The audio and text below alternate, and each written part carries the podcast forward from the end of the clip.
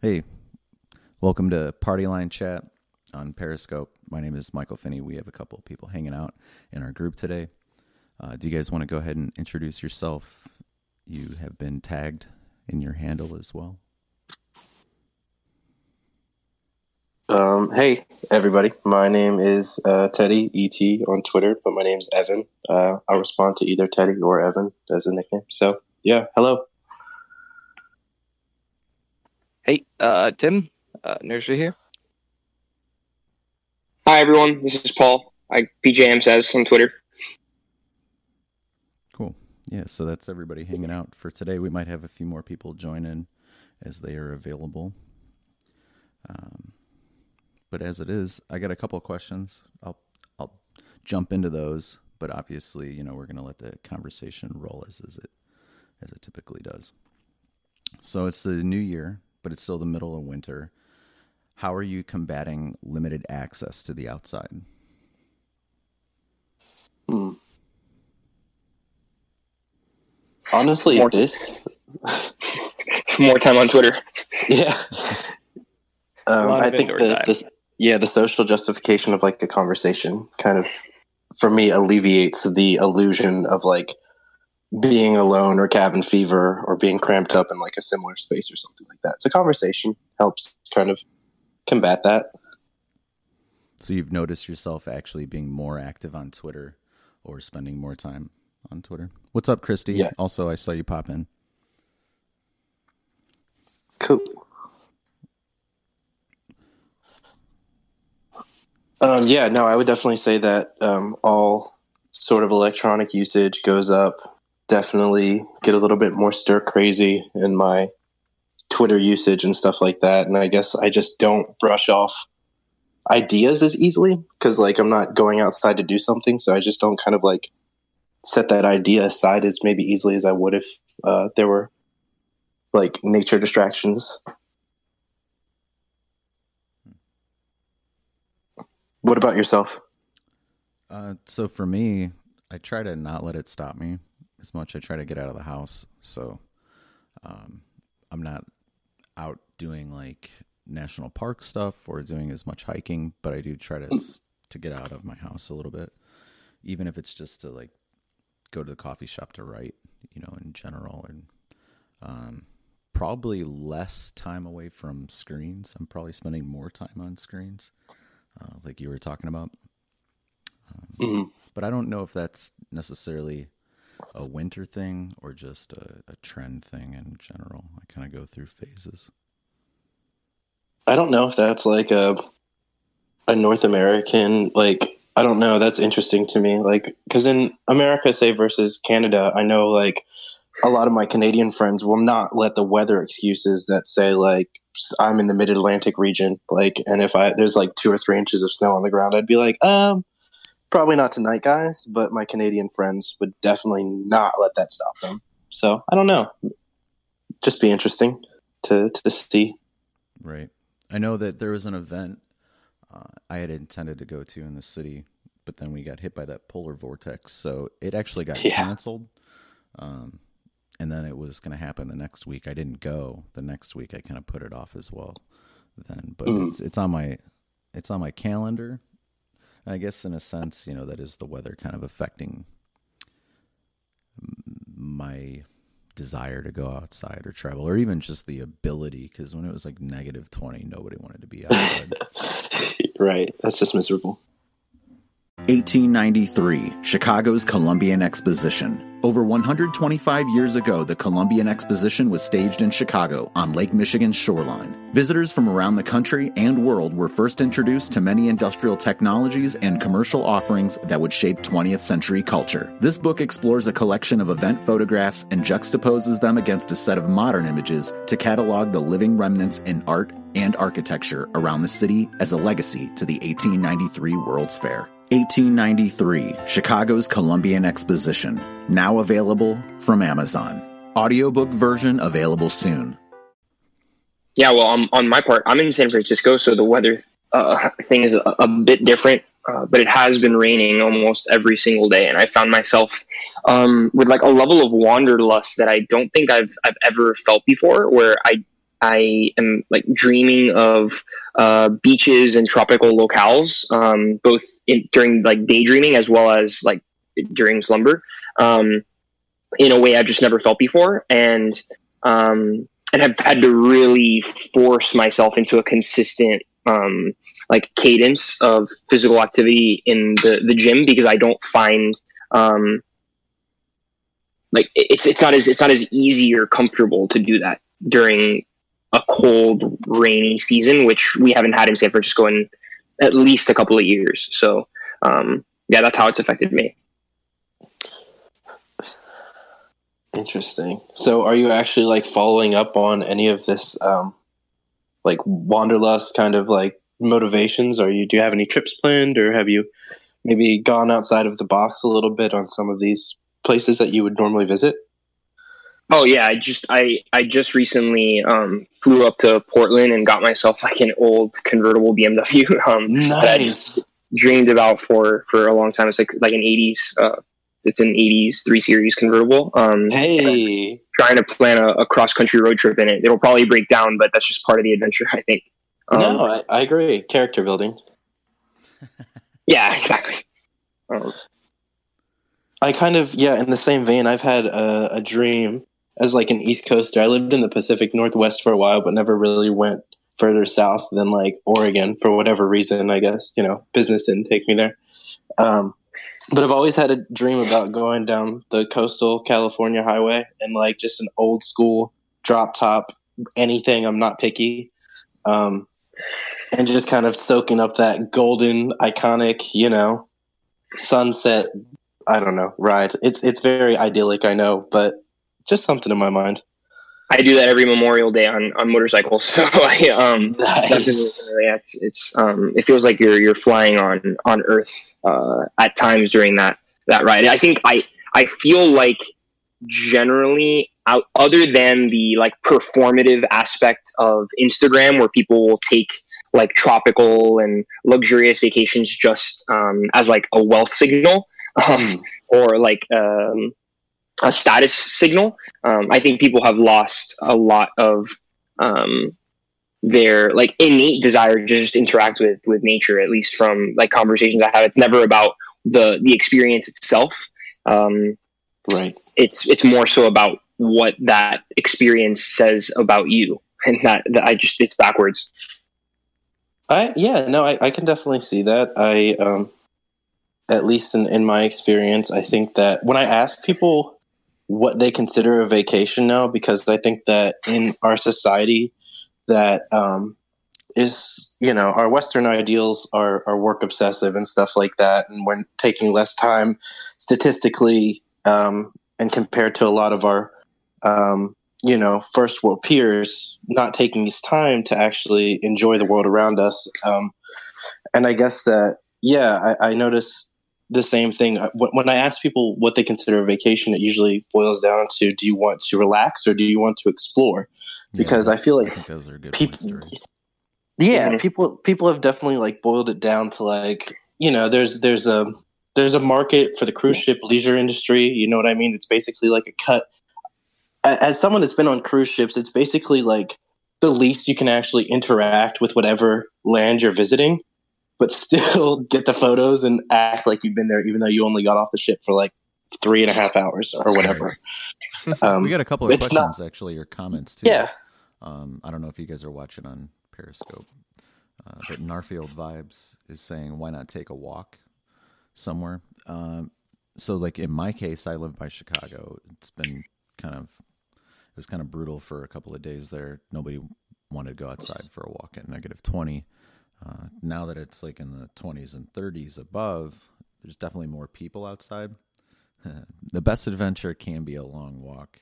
Um, speaking of which, has anybody ever um, through hiked or backpack, backpacked for any length of time? I have not. Uh, I do live uh, at in in the Appalachian Mountain Range though, and have experienced like a lot of through hikers and stuff like that, and just my normal shorter hikes consist of cuts and switchbacks along, um, you know, the ridgebacks and the Appalachians. I'd love to do a, a, a bit of the Appalachian Trail. at some point. What bit? What bit would you think? Oh, like, God, uh, I don't know. if you had to, Um, if you had to pick a state, if you were only going to do one, because I mean, you go across a huge swatch right, of the U.S. Right. right. Uh, I've talked about. Oh, nice. This guy says he has, or this person has said they have done the AT and plan to do the PCT, which is the Pacific Crest Trail. Um, Right. I've talked about doing the section of Connecticut with my aunt. However, I think that um, that's not probably the the section I would pick. Or if I was able to do kind of like section highlights, I don't think that would probably top my list personally. But that's okay. No, I understand. I, I think that's the thing, though, is if you're not going to experience the entirety of like that behemoth of a trail, it's I don't know, like you're only going to see certain like regional parts of it, and I think that they all have like unique and distinct, um, beautiful traits about them. But I'm the kind of person that's always wondering like, what's up ahead, or what did I miss if I started, you know, a mile this way or something like that. I'm always Yeah, just kind of you. like. Yeah, I'm, I, I'm like I don't want to pick the wrong path. Robert Frost, you screwed me. So this guy, uh, this person is saying that I'm I'm thinking they're saying they would like to do the Smokies or suggesting the Ooh. Smokies or Maine, because the northern terminus of the AT is Katahdin, and the views of that that I've seen have looked awesome. I would definitely go through go through Maine uh, on the AT. I've been to Maine before, and it's it's beautiful there if you like that sort of environment. Um, but I haven't been to Katahdin. My So- travels, yeah, are weird. Yeah, I haven't, yeah, never been north. Sorry. No, no, no, it's it's it's all right. I'm just um, uh, okay. So they're saying they're suggesting the Smokies. Um, yeah, I've driven through the Smokies once. Anybody else been there? Through Tennessee and stuff like that, and the Carolinas. Yeah, I believe that kind of butts up through there. Yes, They're yeah, the Smoky Mountains. epic. Yeah, that's kind of become like a new, um, like vacation spot. Like the Tennessee has has kind of gotten this like resurgence. At least, like I know a lot of people. It is. I love Nashville. I never, I didn't really have a reason to go, but um, a buddy was getting married, and um, he's a huge, huge music buff. So um, it made sense, and he loves beer. So there's, it's a good city for that too. never had a um, bad time in Nashville. I don't remember if I had a bad time in Nashville, to be completely honest with you. So, Sounds like maybe you didn't then. yeah, yeah, yes. I've got another product that kind of follows Sure. along with this line of thinking. Um, okay, so given that we're talking about the wintertime and being stuck indoors or maybe having more time, more cerebral time or introspective time, uh, what is your creative outlet and do you have a formal process for that or is that just something that you let come along as it as it does do you you know just expound on that for us anybody I want to hear PJ and Tim talk. okay Uh, in the winter, I find myself, um, I guess, uh, the creative outlets I go towards more. I guess gravitate towards more uh, music. I guess um, play a lot more guitar recently um, during the winter. Anyone uh, else play?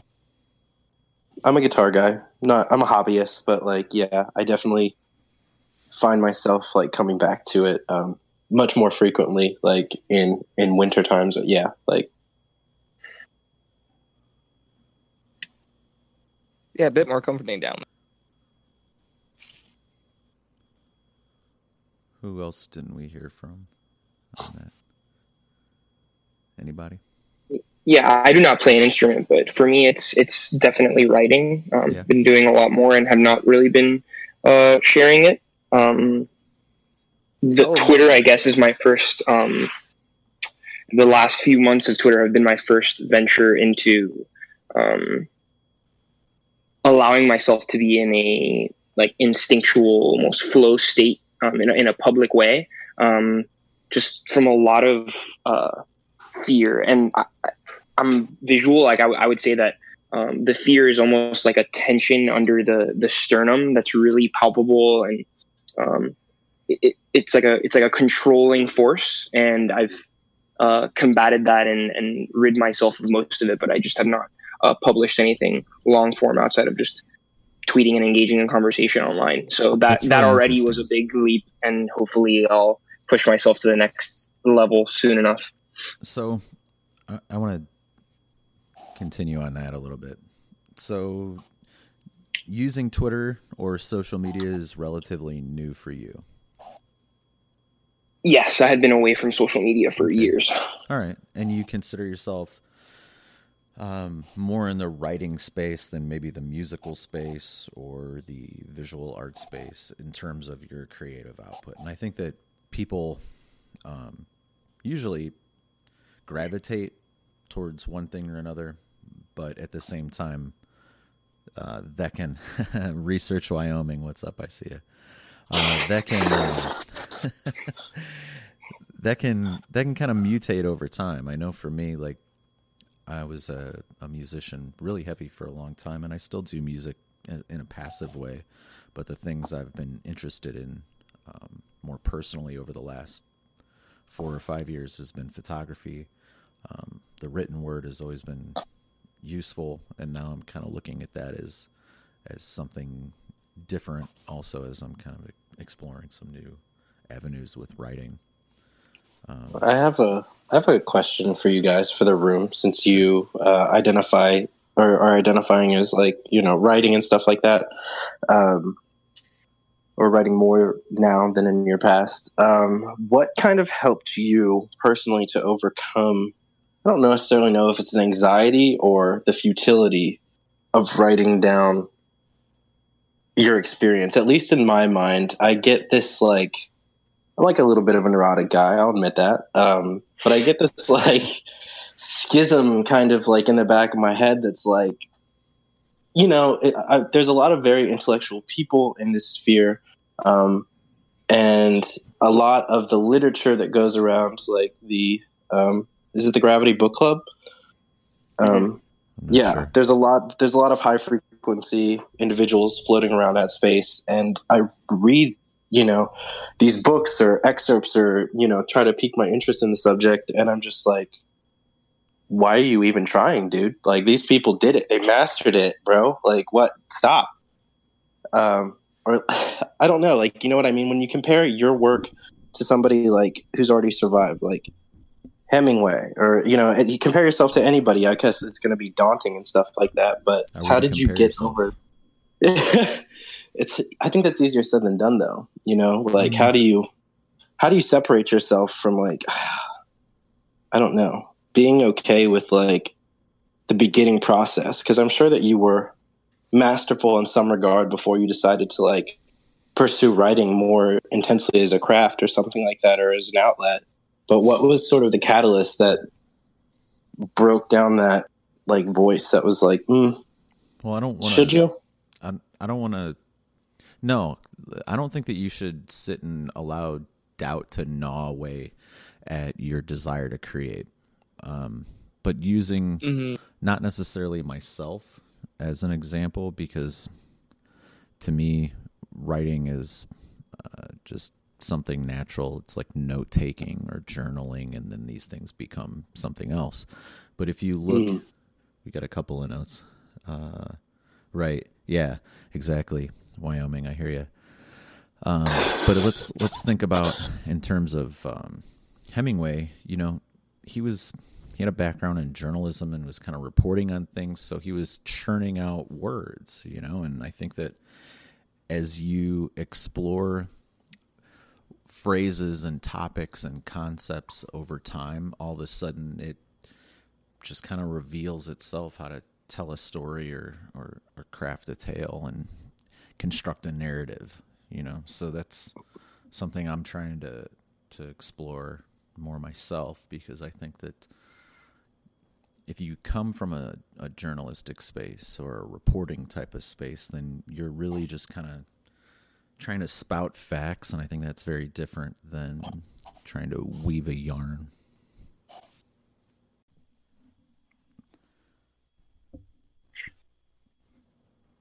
Okay. Um, PJ or Tim, do you guys have any sort of like input in how you get over the creative doubt or whatever like mental inhibitions might sort of stall the creative process for you?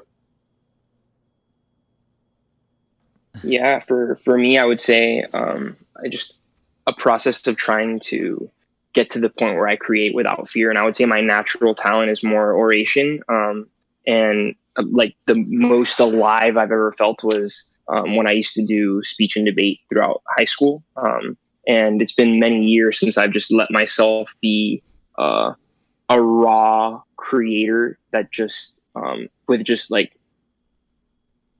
output that's instinctual and just lets like I just let my mind go free and share that with the world without fear of repercussion. Um, I think there's cultural aspects to why I haven't done that, um, as well as personal ones. Um, a lot of the like narratives in the intellectual mind sphere these days is about uh, those same types of fears. Um, Mhm. um, but how to overcome that is just realizing that I just really don't care what anyone thinks um, any, anymore. Um, and Mhm. uh, at, at least compared comparatively speaking, it's just still like an ongoing process, like like everything else um, in life. But um, how that evolves over time, exploring it, and um, hopefully getting to a place where I'll, I'll like find the right channel to express myself. Like I've just recently started learning how to um, like program um, for the first time, and I think that could be a new outlet for me. What kind of languages are you uh, finding yourself more involved with? Uh, Python. Cool. Yeah, that's what that's what I started picking up. Like again, I haven't seriously gotten into um, like building code, writing code structures and stuff like that. Um, I have a lot of friends. I have a lot of good resources, and that almost like makes it like I don't know less desirable for me to do that because it's all it's easy. Like I have a lot of friends that can help me. Just kind of like uh, I, I have this like natural like proclivity to kind of want to shy away from it even though i think it's the smartest thing that you can do is like learning how to interact with like electronics and computational processes and stuff like that is basically the same as being a mechanic or something like in the industrial revolution it's going to be invaluable not only to your own life but to financial freedom um, and stuff like that but it's uh, i start thinking about it and i'm just like i don't really want to do that. I don't know why. It's just I shy away from it. But things things can change. I mean, we'll see. But Python was where I started too, and it made the I guess made the most sense to me as like the verbal language. I'm a very like language oriented person, and and um, yeah, like reading and writing and stuff like that was were my strengths growing up. And so I think that's kind of where I mentally focused now. How long have you been working on learning Python? PJ? That's for me. Oh, so what I'm, I would say like a month and a half. So pretty early on. Um, it's gonna it's gonna take a while, just especially with full time work. Sure. What are you interested most in building? Like, if you could ideally um, build a program tomorrow, um, what would you, or write a program tomorrow? What would what would it ideally look like for you? I mean, I guess you don't have to give me your million dollar idea. I'm not trying to solicit that, but like, um, do you have like machine learning? Are you getting more into like, you know, the crypto sphere? Like, what what would you like to work on, passion project wise? Once you feel uh, more able, fluently. My MySpace Reborn. Ooh, good answer, bro. good answer. Did you did you guys uh, see the the? There was a segment where Joe Rogan in his um, interview with Jack Dorsey was uh, discussing the nature of MySpace and stuff like that, how it sort of avoided all the political onslaughts and stuff like that. Like Facebook obviously turned a lot of money out from political unrest and stuff like that, but MySpace for for the turbulence of the times that it was popularized was very not politicized, which was interesting. And I thought that was an interesting point to make up. And Jack kind of smirked at that because times have changed since MySpace for sure. Yeah. hmm I noticed there was a lot of music on MySpace. It was generated rap. Well, it started as a as a music platform, actually.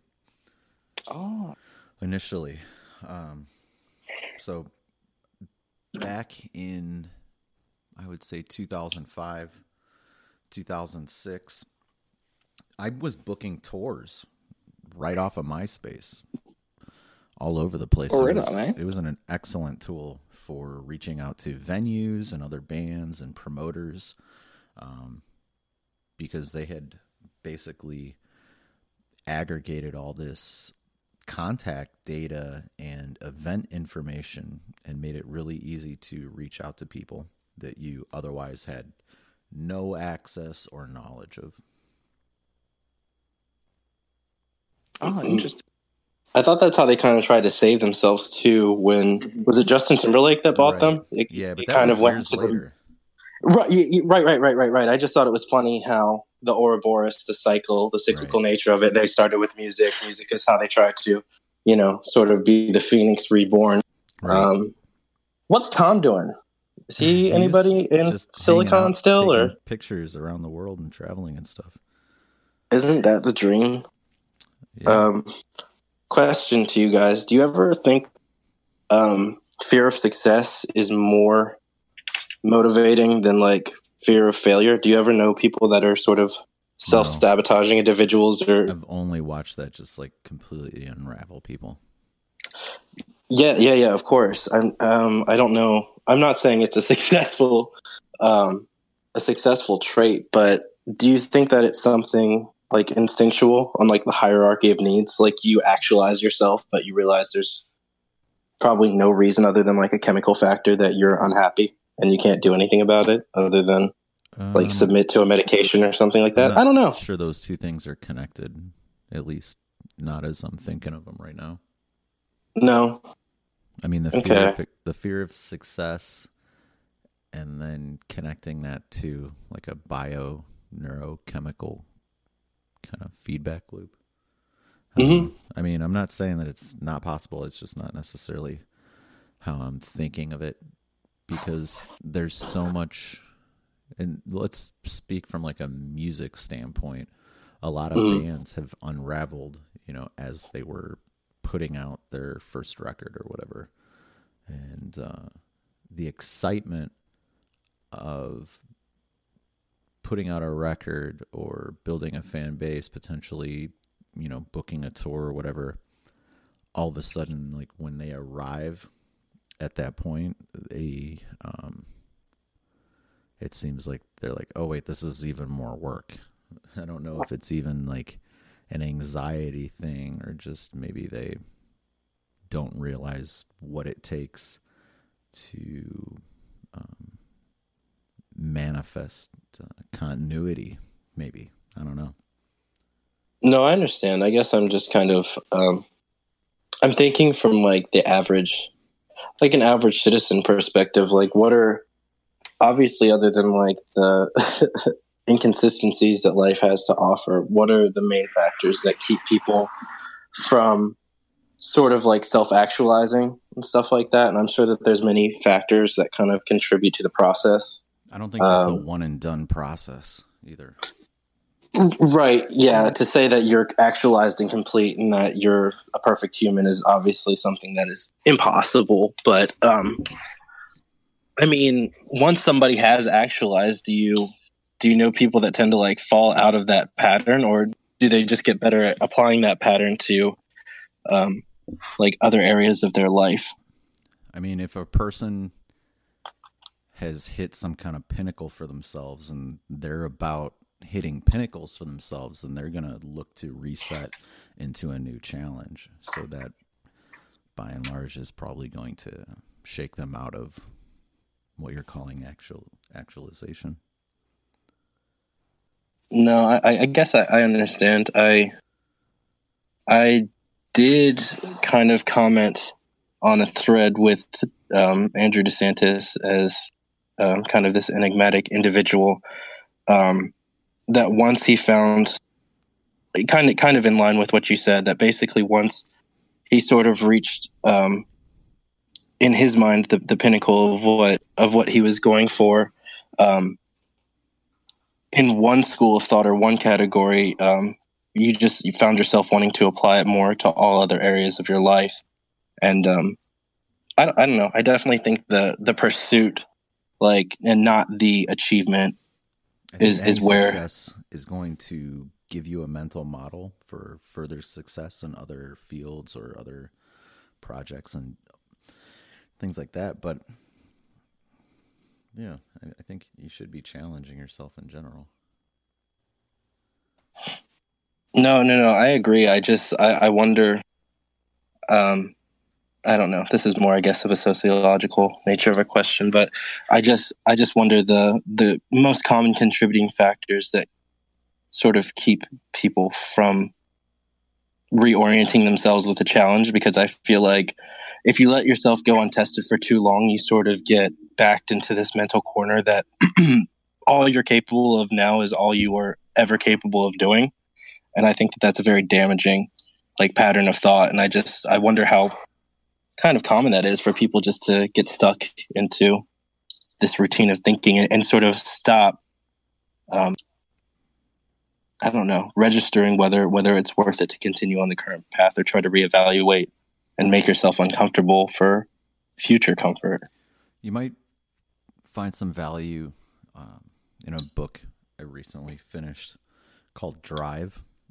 It's about mm-hmm. motivation, and he dives down into um, the flow state as popularized by Mihai Csikszentmihalyi. I think I'm saying that correctly. Um, mm-hmm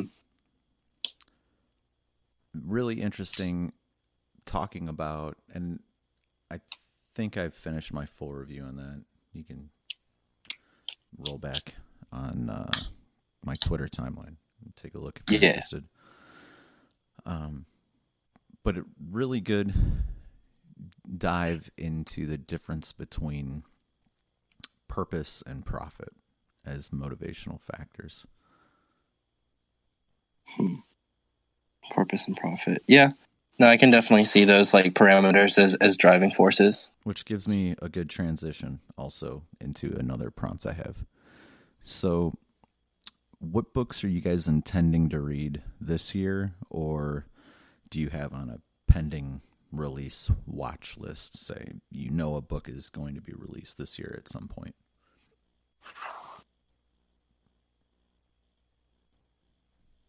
Like books that have yet to come out? Sure, if you're aware of anything, you know that um, you know is from a favorite author and you're anticipating its release and you know that it's going to happen, um, or even just books that you want to read for 2019.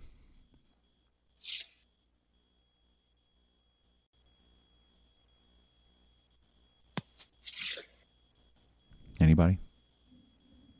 All right, yeah, I'll jump on on this. Um, yeah, um, I, I guess Infinite Jest, David Foster Wallace, of course, like the modern classic. Something that I've like started before and just kind of like not really appreciated it for what it was and put it back down. And um, I guess enough people and having enough like conversations um, with the corner of Twitter that I like interface with most, a, a, lot of people found value in this book and in the experience. And um, I don't know, I, I, I really respect and value the opinions of these people. Uh, I think like Mr. Brock Font uh, was the yeah he was he was definitely the one. He was the catalyst that sort of pushed me over the edge with his descriptions and, and connections of the events and stuff like that, um, and his recollection of reading. And so um, I'm taking his advice and just going slow with it and appreciating it and actually like just like chewing on the words. You know what I mean? Not just like trying to get through it for the sake of getting through it. Right. And um, it's a lot more. It's a lot better of a process, I guess, since I am a naturally slow reader. Being able to enjoy it slowly um, doesn't make me feel like guilty of the expectation for how I should be enjoying it or whatever. So yeah, that's that's the one that I'm like just working on right now, and I'll, I'll take the next one as it comes. Like whatever whatever pops up, sort of in in the sphere of relevancy in my life, is kind of the direction that I'll follow. Yeah. So no plans. Yeah, on, on my part, I, I'm working through, or I should be finished by the end of this weekend, um, the Alex St. John book about the creation of DirectX in the 90s. Um, Hmm. And that's been that's been really interesting thus far. Um, kind of giving me history and context on like the evolution of computing um, in a way that I had um, like it's it's it's added credit like um, s- support or like like defense uh, evidence to substantiate kind of the the way that I've conceptualized the way that computing has evolved over time, um, and that's been really interesting. But the next thing I so I was talking to uh, Chris Kappa, big consultant, the, the other day, and he Chris recommended. Kappa, Mez? yeah, and he uh, recommended um, Valis by uh, Philip K. Dick, and um, I think that will likely be the next thing that I read.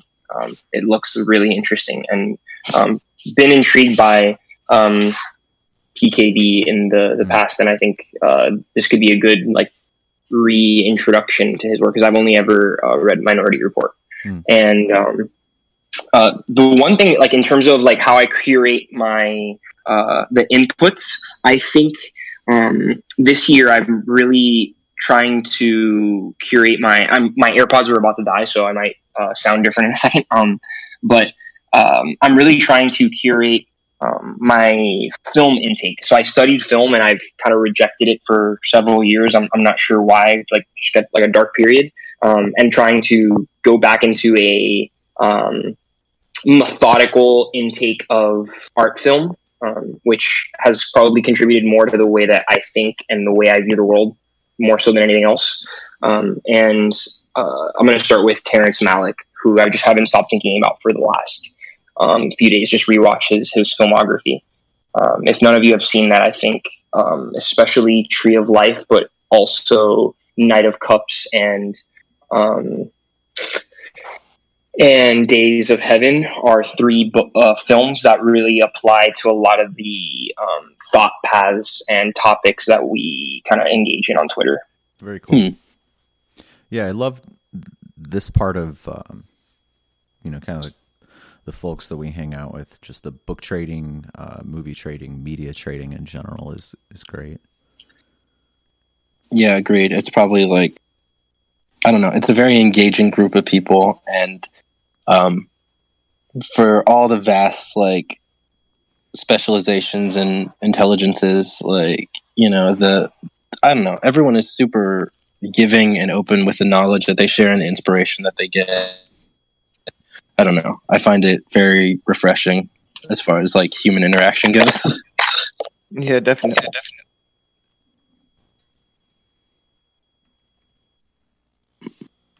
Tim, I'm not sure we heard from you about. heard from you about Oh yeah, sorry. oh, yeah, sorry, books or anything like that. Yeah, books this year. Um, I've been meaning to find um one. It's called uh, "Blueprint for Higher Civilization" by Henry Flynt.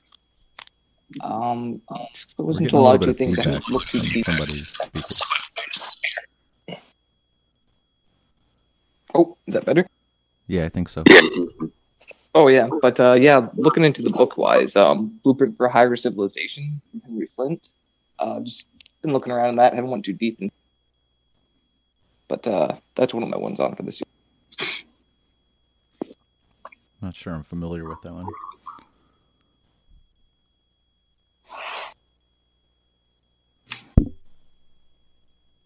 Yeah, it looks a lot about um, cultural I'm inheritance and humanity and. the cultural inheritance of humanity. Mm. And um, I don't know what was what was the takeaway of that that you sort of like enjoyed. Was there like a vein of thought or something that you sort of got attached to? Oh no, I haven't uh, delved too deep into the book. You just have it. I understand. apparently. Yeah, one of the ones kind of uh start to read. Yeah. I feel like everybody's usually in the middle of like a handful of books at one time. Yeah, it's the only downside. Let's see. That might even transition uh, transition us into this last question I have prepared, and we can keep going, but this might even help us get there.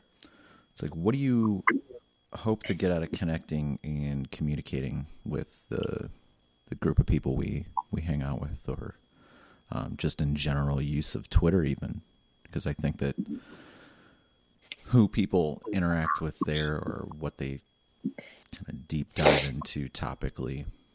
Um, it's a good way of kind of reporting back and forth. amongst the different spheres that everybody gravitates towards. Yeah, honestly, um, I find a lot of personal growth with this, and just a lot of the information that uh, topics we're all going over.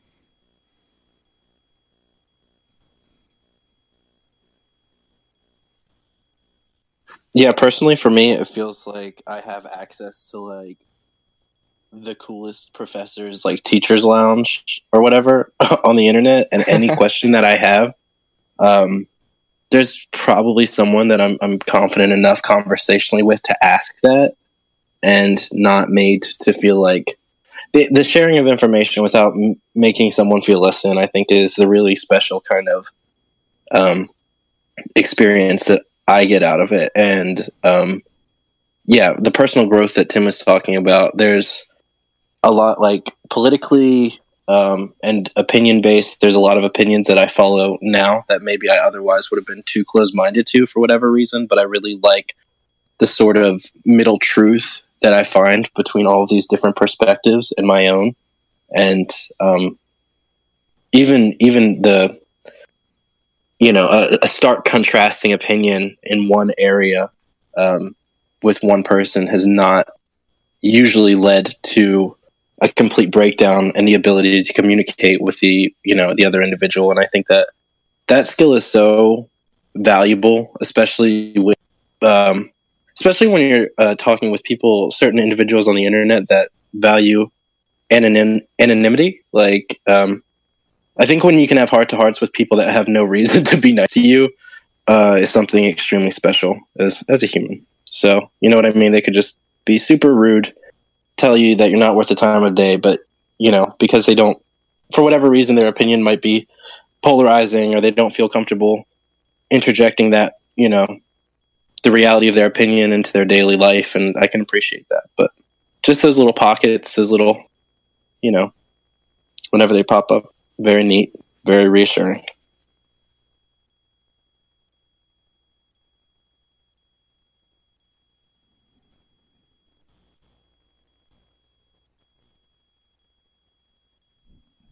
Anybody else?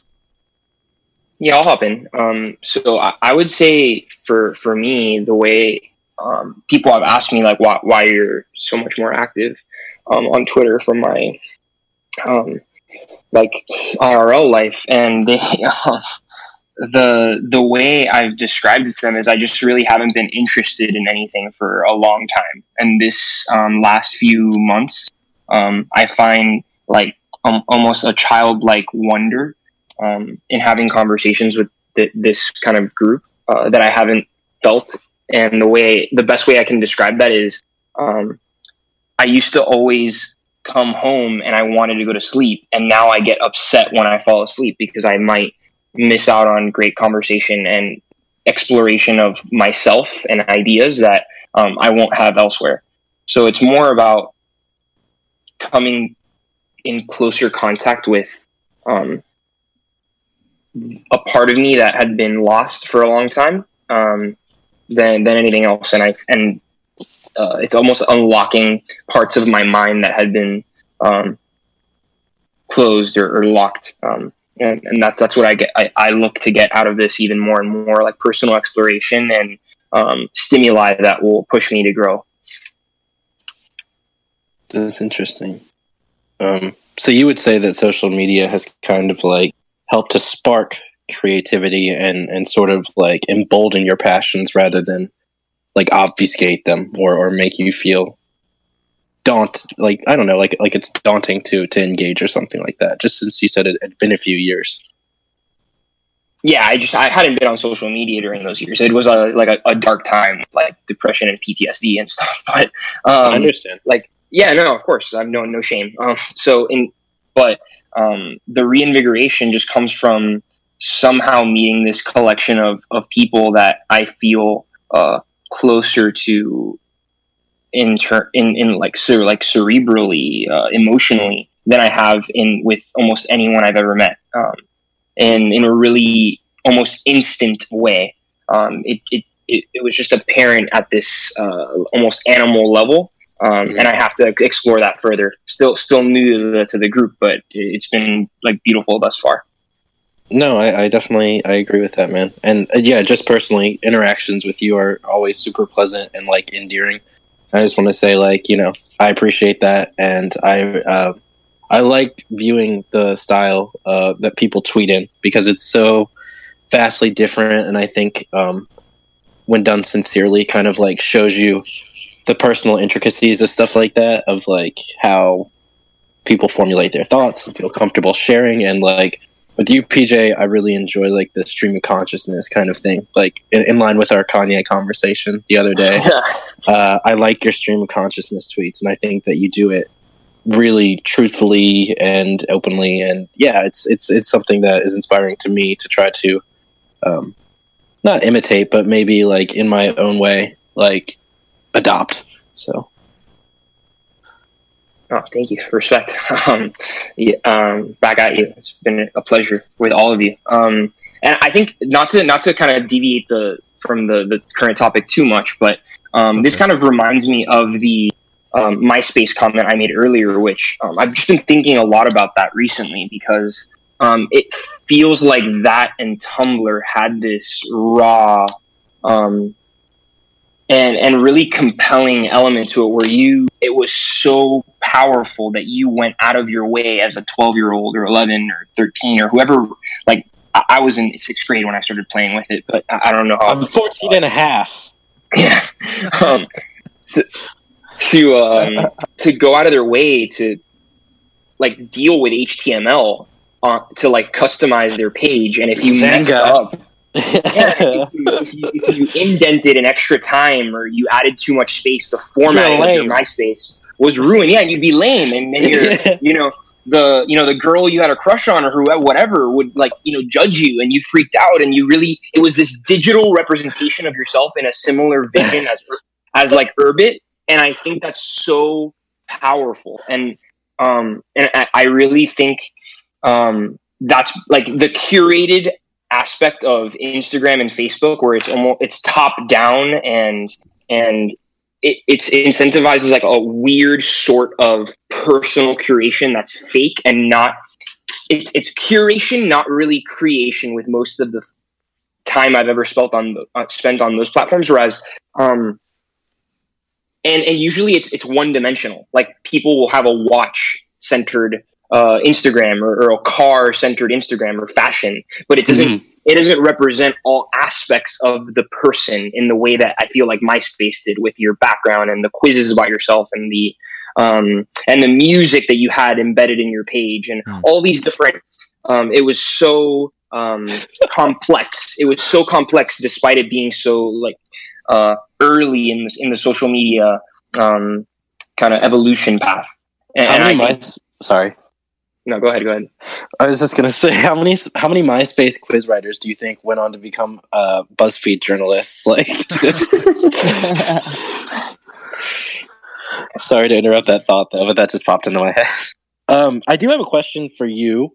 Anybody, the floor. Um, how many of you are messing around with Urbit? I know that's kind of like I've I've I've definitely seen a lot of conversation about it. You know, the planetary models and stuff like that. And it's uh, it seems interesting. Is everybody sort of like investing some, you know, gravity, some attention towards that, or um, I'm still on the outside looking in.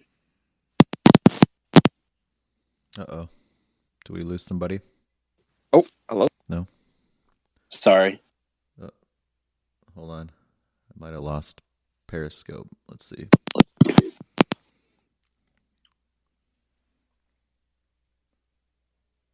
no, we're still alive. Sometimes the app just shuts down. Got you. Yeah.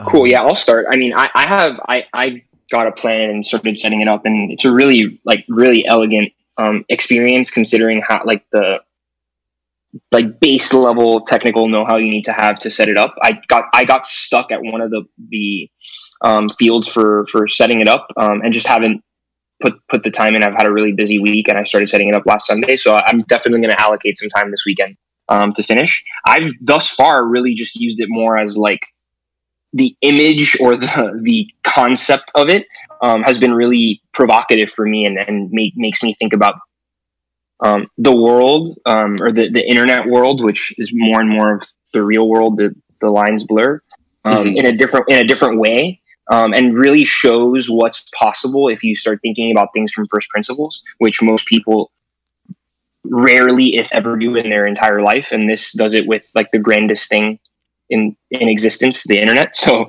um, and the way we engage with it. So I just think that that type of boldness to do something at that scale this late in the game, um, relatively speaking, um, from how most people look at it or the, most people look at the game, um, is is so ins- inspiring. Kind of what you were saying earlier, like creating without fear. Um, that's like Urbit is almost like the ultimate creation without fear in terms of how long the journey has been and how ambitious and doing it anyway just because it comes from the heart um, and that's really inspiring to me so that's that's the that's the main reason i've come into contact with it not that i'm talented or like experienced or skilled enough to do anything with it at this point in time It's definitely Okay. an interesting project.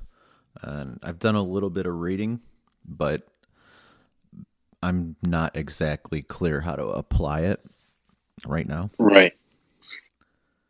Uh, Yeah, no, I'm I'm definitely not comfortable enough to to consider myself an authority on that. But yeah, I, I think the interest, the generation of interest, is um, definitely what's caught my attention now, and will probably focus fall into like more attention, trying to make heads and tails of it. So Well, I'll keep watching you guys work with it then. See what yeah, happens. right. Throw some breadcrumbs our way, right? That's the ticket. Um, uh, just anything else that maybe has like fueled any sort of like mental flames this week? Has has anybody had any sort of ideas that are just kind of recurring or strong synchronicities in in one area facet of their life?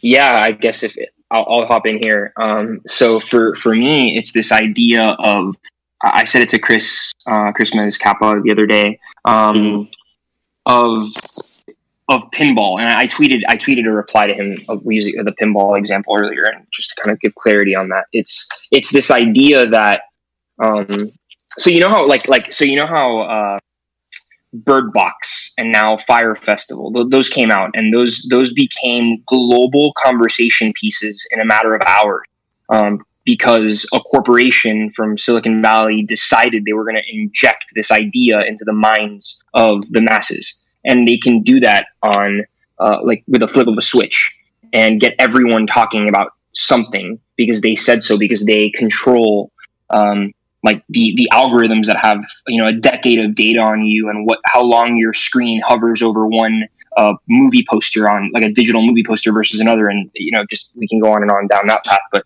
um so no. they, they they like inject an idea and and it's the way I, I say it is almost like you can inject a meme and it's not like a conspiracy insofar like it, it's not a conspiracy insofar as they're controlling minds like in, in a sci-fi movie but it's playing pinball because you don't have full manipulative like like dexterity control over Hmm. something you have the ability to use paddles to kind of influence the way the ball goes and, and its and its its general path.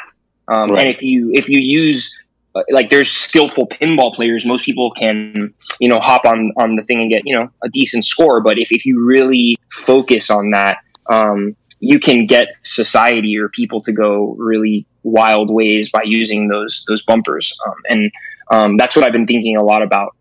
Um, recently, and I think the that Joe Rogan thing with um, Tim Pool uh, points to that by you know architects that operate simultaneously in a world that we can see and a world that we can't because their public persona doesn't necessarily match their their real self or their private persona um, Mm. can can frame and, and and change the way that society operates um, from behind the scenes with these tools um, and, and it's almost like they're playing civilization and that that's pretty pretty wild um, it's something i've been thinking about Yeah, Yeah, definitely interesting. Social control. Hmm. Well, so you're talking about like taking an idea that like I don't know, like I the I feel like the general like conception towards Bird Box was it's okay. Like the I think the more common theme was why the hell is everybody talking about this right now and why is it everywhere why is you know it was Yeah. everywhere on twitter i feel like Why Um, did it get such cultural purchase so quickly? Exactly, exactly, and it, it feels like someone's kind of cheating with the parameters of like the viral nature of how, like you know what I mean. Like if they're just scaling how like viral interactions happen, I mean it's it's obviously like you know you've seen it in other sites like um, subterfuge and corporate sponsorship of like certain Reddit posts and stuff like that, and obviously there are going to be these grassroots and viral specialist marketing agencies that um, you know are, are kind of figuring out how how these things tend to move you know what i mean? Um, and i don't know I, I guess it, it does get depressing when you wonder how much of your life can be boiled down to like an algorithm and stuff like that and that's when people tend to step away from the screen or you know go outside for a minute but um I think that that's going to be a real problem.